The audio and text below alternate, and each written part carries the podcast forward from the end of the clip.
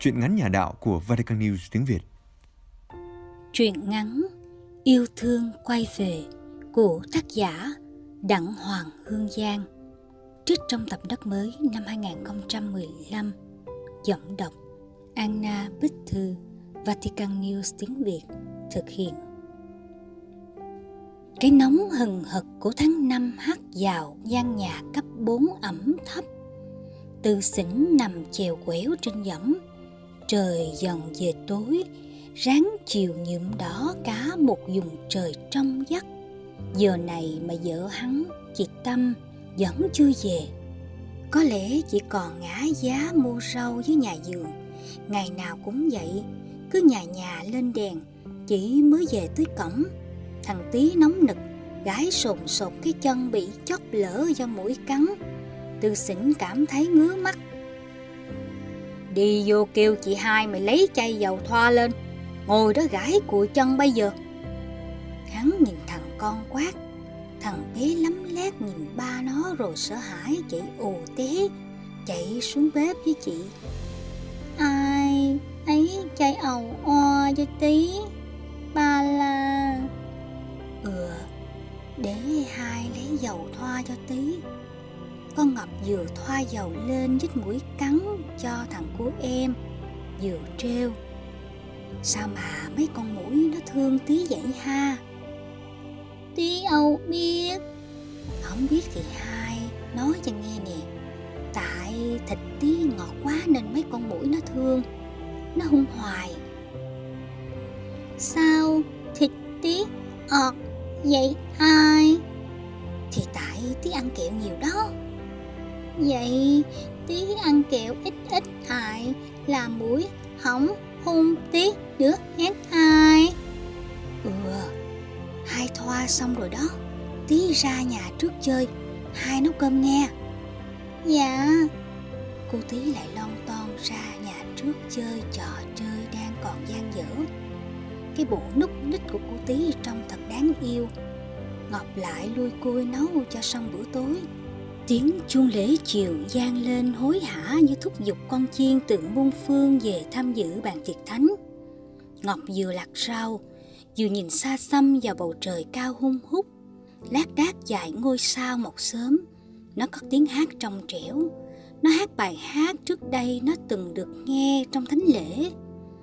Trong lớp học giáo lý, Mẹ Maria đẹp tươi như bình minh chiếu rạng ngời.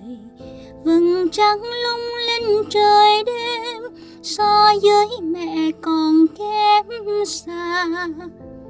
Mày hát gì đó con nhỏ kia? Tao nói bao nhiêu lần rồi? Ở trong cái nhà này không hát hò, không chúa, mẹ gì hết. Im ngay cho tao nhờ. Giọng tư xỉn lè nhẹ la đứa con gái con bé đang hát bỗng im bặt, ấm ức. Nó quệt nước mắt ngắn dài còn nóng hổi trên má. Nó khóc. Nó thấy ba nó thật đáng ghét. Nó nhớ hai năm trước, nó cũng được đến nhà thờ như bao bạn bè đồng trang lứa. Nó còn học được nhiều bài học hay, bài hát hay.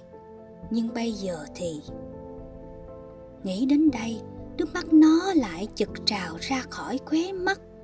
Một nỗi buồn len lỏi vào trái tim thơ dại đáng thương của cô bé 12 tuổi. À mẹ về rồi. Con ói bụng quá mẹ ơi. Ừ ừ Để mẹ nói chị hai dọn cơm ăn nghe. Dạ. Tiếng bước chân Tiếng thằng tí nhõng nhẽo xen lẫn với tiếng cằn nhằn bực dọc của tư xỉn Chị về. Tất tả, Chị mệt mỏi sau một ngày kháng cả tiếng mời Mời người ta mua. Năn nỉ đến đứt hơi cho người ta bán. Bữa cơm chiều nay vẫn như mọi khi, Chỉ có ba mẹ con. Tư xỉn lại đi theo tiếng gọi của ma men. Ngày nào cũng vậy, Cứ sắp dọn cơm ra là hắn đi uống rượu với mấy ông bợm nhậu trong xóm. Mười bữa thì hết mười ba bữa hắn không ăn cơm ở nhà. Thi thoảng hắn có ăn cơm ở nhà, nhưng cũng chỉ dài hộp lót dạ rồi lại đi. Dường như hắn cố tình tránh ánh mắt của vợ con. Cố tránh sự xung dày hiếm hoi của bữa cơm gia đình. Con ngọc nhai triệu trạo cho qua bữa. Cái nắng nóng của mảnh đất đồng nai độ tháng năm làm cho con người ta không nuốt nổi chén cơm một sự im lặng đến ngột ngạt, bao trùm lên bữa cơm chiều của ba mẹ con nó. Mắt con ngọc như ngấn nước, nó muốn kể với mẹ chuyện ấm ức hồi chiều nhưng lại thôi. Nó nói trong hơi thở, ước gì được đi lễ nữa mẹ nhỉ? Nghe tiếng chuông, con nhớ nhà thờ quá à. ừ con cầu nguyện với đức mẹ đi, đức mẹ sẽ nhậm lời con với cả chúa giêsu nữa mẹ nhỉ? Đúng rồi với chúa nữa. Con ầu uyển với chị hai được không mẹ? Tiếng ngậm liếu của thằng tí chen vô cuộc trò chuyện. Tiếng ngoan mỗi tối tí nói chuyện với chúa giêsu chúa giêsu thương tí lắm đó. Thiệt hả mẹ? Thiệt mẹ đâu có nói dối tí lần nào đâu đúng không nè? Dạ ăn cơm rồi còn học bài. Con, đừng nhắc chuyện đạo khi có ba. Ổng lại rầy cho. Dạ. Về khuya, cái nóng nực vẫn không dịu bớt. Những con dê đầu hạ cũng không chịu ngủ yên. Tháng năm, tức đồng nai nắng như đổ lửa. Cái khí trời oi nồng về đêm cũng trở nên gắt gỏng không kém hiếm hoi lắm mới có một làn gió mát len lỏi qua khung cửa sổ mang mát. Thằng cô em đã ngủ từ lúc nào? Trong cô cậu đáng yêu như một thiên thần nhỏ. Sự đời chưa dứng bận trên đôi mi công dúc. Đôi má phúng phính của con trẻ. Con bé ngọc trằn trọc mãi. Mấy quạt chảy hết công suất nhưng cũng chẳng xua tan cái nóng đêm hè. Nó chợt nhớ đến chuyện hồi chiều nó nhớ về những ngày nó còn bé, mặc dầu bây giờ nó vẫn bé. Một thoáng buồn đi qua, kéo nó vào giấc ngủ với những ước mơ nho nhỏ của trẻ thơ. Trước đây, gia đình tư xỉn hạnh phúc lắm chứ không như bây giờ. Ngày đó, anh là thợ xây chẳng biết đến rượu, bia là gì. Chỉ có một sạp hàng rau ở chợ. Tuy không giàu có như người ta nhưng cũng đủ trang trải cuộc sống. Cứ mỗi chiều chủ nhật, người trong xóm lại thấy anh chở hai mẹ con chị đến nhà thờ.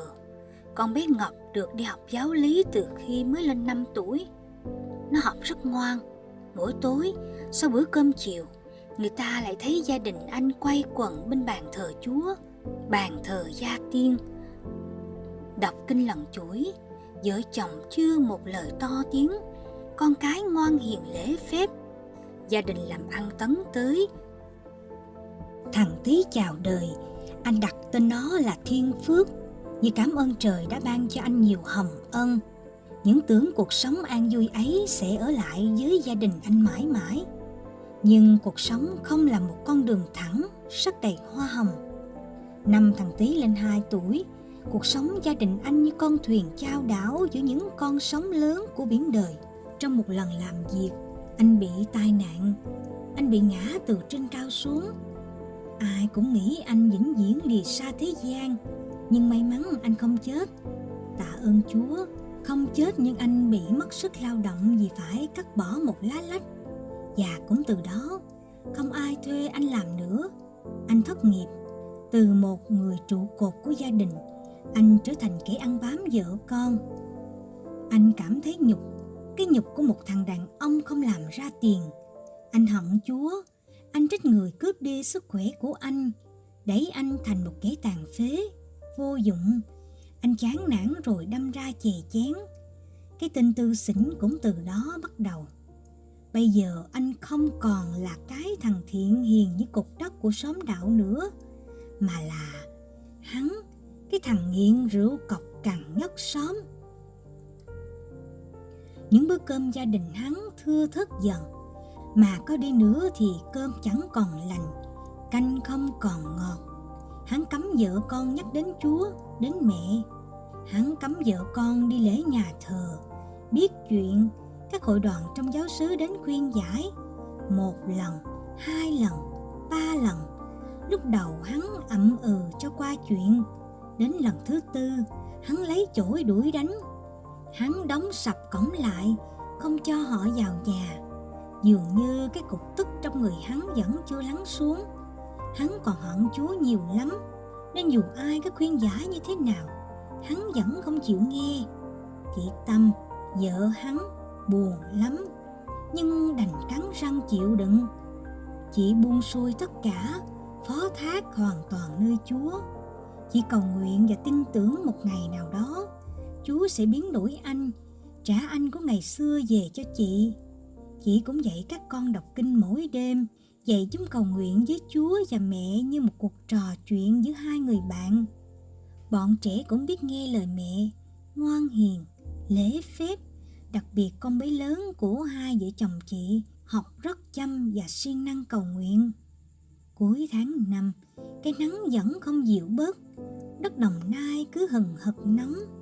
Chiều dần buông, những con mũi do dê bắt đầu bay đi săn máu. Vài chú đom đóm đang đỏ sức với những ngôi sao một sớm. Xóm đạo nhập nhọn chỗ tối chỗ sáng dưới trời chạng dạng. Hôm nay, mấy ông bậm nhậu tề tựu tại nhà sáu ba gác. Một đĩa mồi, chai rượu đế, họ say sưa bàn chuyện đời.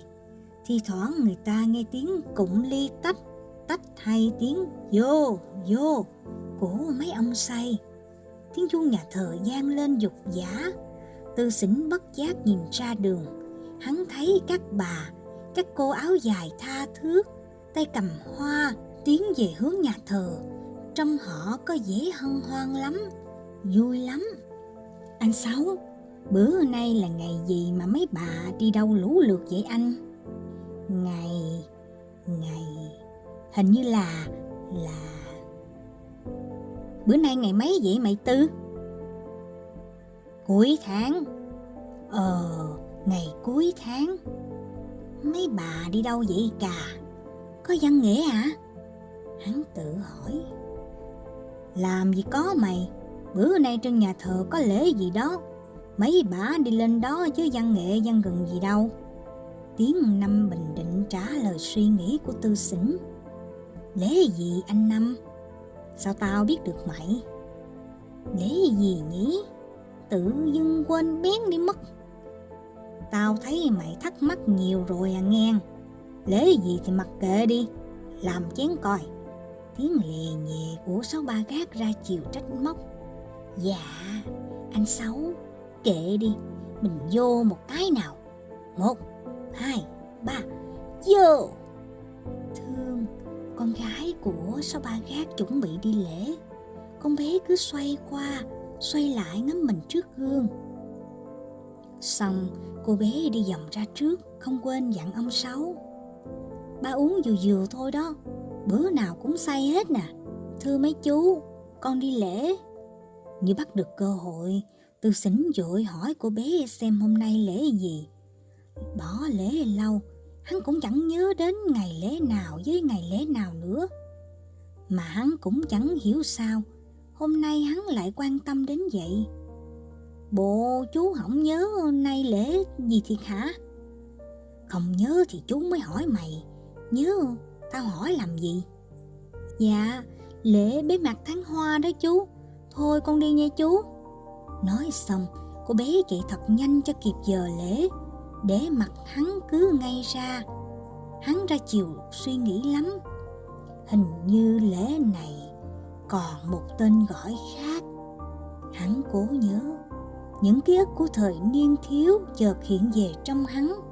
Hồi đó, cứ mỗi độ tháng năm về, mẹ hắn lại ra chợ mua hoa để dân đền đức mẹ. Hắn nhớ cứ ngày cuối tháng năm, mẹ và các cô, các bà trong xóm ăn mặc chính tề đi lễ. Hình như là lễ... lễ... Hắn nhớ rồi lễ, đức bà thăm viếng. Lâu lắm rồi, hai năm lơ là đạo, ngồi lãnh đức tin. Hôm nay tư xỉn mới nghĩ đến ngày lễ trong đạo. Phải chăng có phép lạ đang từ từ biến đổi hắn, hay hắn đang nghĩ đến một chốc thoáng qua? Hắn nghĩ ngợi nhiều năm, bao nhiêu những ký ức ùa về trong hắn, manh mún, lộn xộn, Hắn chấp nối lại và rồi hắn nhớ ra ý nghĩ của ngày lễ Đức bà tâm viếng. Hắn nhoẻn miệng cười hạnh phúc, mặc kệ sáu con mắt kia nhìn hắn khó hiểu. Mày cười chứ vậy mày? Tư gà thắc mắc. Không có gì anh Tư. Tao thấy mày bữa nay lạ lạ ngang Số gác nói thêm. Lạ gì đâu anh Sáu. Làm chén nữa anh Sáu. Nói là làm, hắn cũng ly cơm cớp với mấy ông bạn nhậu. Hình như hắn đang lăn lăn sung sướng vì phát hiện mới của mình. Một người hớt hải chạy vào nhà ông Sáu ba gác. Trông có vẻ lo âu lắm. Hình như là chị Tâm, vợ hắn. Không biết Thị đi đâu đây, hắn thầm nghĩ. Anh về nhà, anh về trong nhà, em vào bệnh viện, con bị tai nạn. Nói xong, chị tất tả chạy đi. Chú hai xe ôm chờ sẵn ngoài ngõ. Chở chị nhằm hướng bệnh viện tâm đức giọt nhanh. Còn hắn trơ như phỏng ngẩn ngơ. Hắn lẩm bẩm con bị tai nạn con bị tai nạn. Tất cả men rượu trong người hắn tan biến đông mất. Hắn lập đật đứng dậy cắm đầu mà chạy hắn chạy như chưa bao giờ được chạy hắn về nhà gửi thằng tí cho dì năm hàng xóm được chạy xe vào bệnh viện Đứa con gái bé bỏng của hắn còn trong phòng cấp cứu. Các bác sĩ đang giành giật lấy từng phút sống cho con bé. Bên ngoài, trước cửa phòng, vợ hắn ngồi rủ rượi, gương mặt đầy lo lắng. Chị nắm chặt hai tay như đang cầu nguyện. Chị khóc, nước mắt ướt cả giặt áo trước. Hắn đến bên chị từ lúc nào không biết. Hắn nắm lấy tay vợ như một sự an ủi hắn nhìn vào trong đứa con gái bé bỏng của hắn vẫn còn hôn mê và các bác sĩ đang làm phận sự của mình tiếng chị nghẹn lại trong nước mắt chị kể, sáng nay, con bé thủ thỉ với chị nó sẽ xin đức mẹ đem chú đến với gia đình mình nhờ đức mẹ xin chúa biến đổi ba nó để nó được đi lễ chúa nhật chiều nó xin chị tiền mua hoa rồi lén cha nó để đi đến nhà thờ. Ai ngờ đâu. Nói đến đây, chị nghẹn lại, nước mắt chảy ròng ròng. Chị nói như đứt quãng. Nghe, bà con nói nó đang đi một chiếc xe máy của một tên say rượu nào đó đâm sầm vào nó May nhờ những người tốt bụng đưa nó vào bệnh viện. Hắn ngồi đó, im lặng. Hắn cúi đầu, không dám nhìn thẳng vào chị. Hắn say rất lương tâm. Giá như bao lâu nay hắn đừng nghiện rượu, đừng cấm cản vợ con chuyện đạo hạnh thì con hắn đâu ra nông nổi này. Hắn thấy mình đáng ghét. Hắn đứng dậy, thẫn thờ đi ra cổng bệnh viện. Hắn chạy thật nhanh ra đền đức mẹ gần bệnh viện. Hắn quỳ xuống gian xin khấn nài. Hắn bấn loạn. Hắn nói trong nước mắt mẹ tha lỗi cho con. Con xin mẹ cứu lấy con gái con xin cứu con gái của con. Con xin mẹ trăm ngàn lần. Con xin mẹ, con biết lỗi của con rồi. Xin mẹ cho con gái của con được sống. Mẹ bảo con đánh đổi gì cũng được, mạng sống con cũng được. Chỉ xin mẹ cho con gái con được sống. Con xin mẹ, con xin mẹ, con xin mẹ, con xin cứ thế, hắn gục đầu bên tượng đức mẹ mà nài xin. Hắn cứ lẩm nhẩm cho khi không nói còn ra hơi nữa. Hắn quỳ đó cho đến khuya, mặc kệ sương xuống lạnh cả người. Mặc kệ ai đi qua dòm ngó, xì xầm. 11 giờ đêm, có tiếng điện thoại reo. Hắn nhấc máy, là vợ hắn. Hắn hồi hộp. Nghe xong hắn như nhảy cẫng lên vui sướng. Con gái hắn đã qua cơn nguy kịch. Hắn ôm lấy chân tượng mẹ cảm ơn tha thiết. Hắn khóc. Lần này, hắn phải khóc. Không phải hắn khóc vì sợ, vì lo lắng, mà vì vui sướng. Hắn tạ ơn chúa, tạ ơn mẹ. Con gái hắn không chết, hắn lật đật quay trở lại bệnh viện. Hắn ôm vợ hắn hắn vui sướng. Niềm vui của người cha của một đứa con mới trở về từ bàn tay tử thần. Con bé xuất viện sau một tháng mặc quần áo bệnh nhân. Nó vui sướng khi được về nhà. Nó ôm thằng tí hôn lấy hôn để. Thằng cô em cũng vui khi thấy chị hai nó về. Thằng bé liếu lo ai, ông về sớm sớm, hôm qua út nhật, ba èo em đi lễ. Con bé nhìn mẹ nó vui sướng. Hôm đó, nó rất vui, niềm vui dở òa sau hai năm gia đình nó thiếu vắng tiếng cười. Đêm đó, đêm đầu tiên sau một khoảng thời gian dài, gia đình nó lại quay quần bên bàn thờ chúa để đọc kinh, để tạ ơn nó thì thầm nho nhỏ. Cảm ơn mẹ, cảm ơn chúa đã đem ba thiện về cho gia đình con, đã đem yêu thương về lại nơi gia đình bé nhỏ của con. Con cảm ơn chúa, mẹ, nhiều lắm.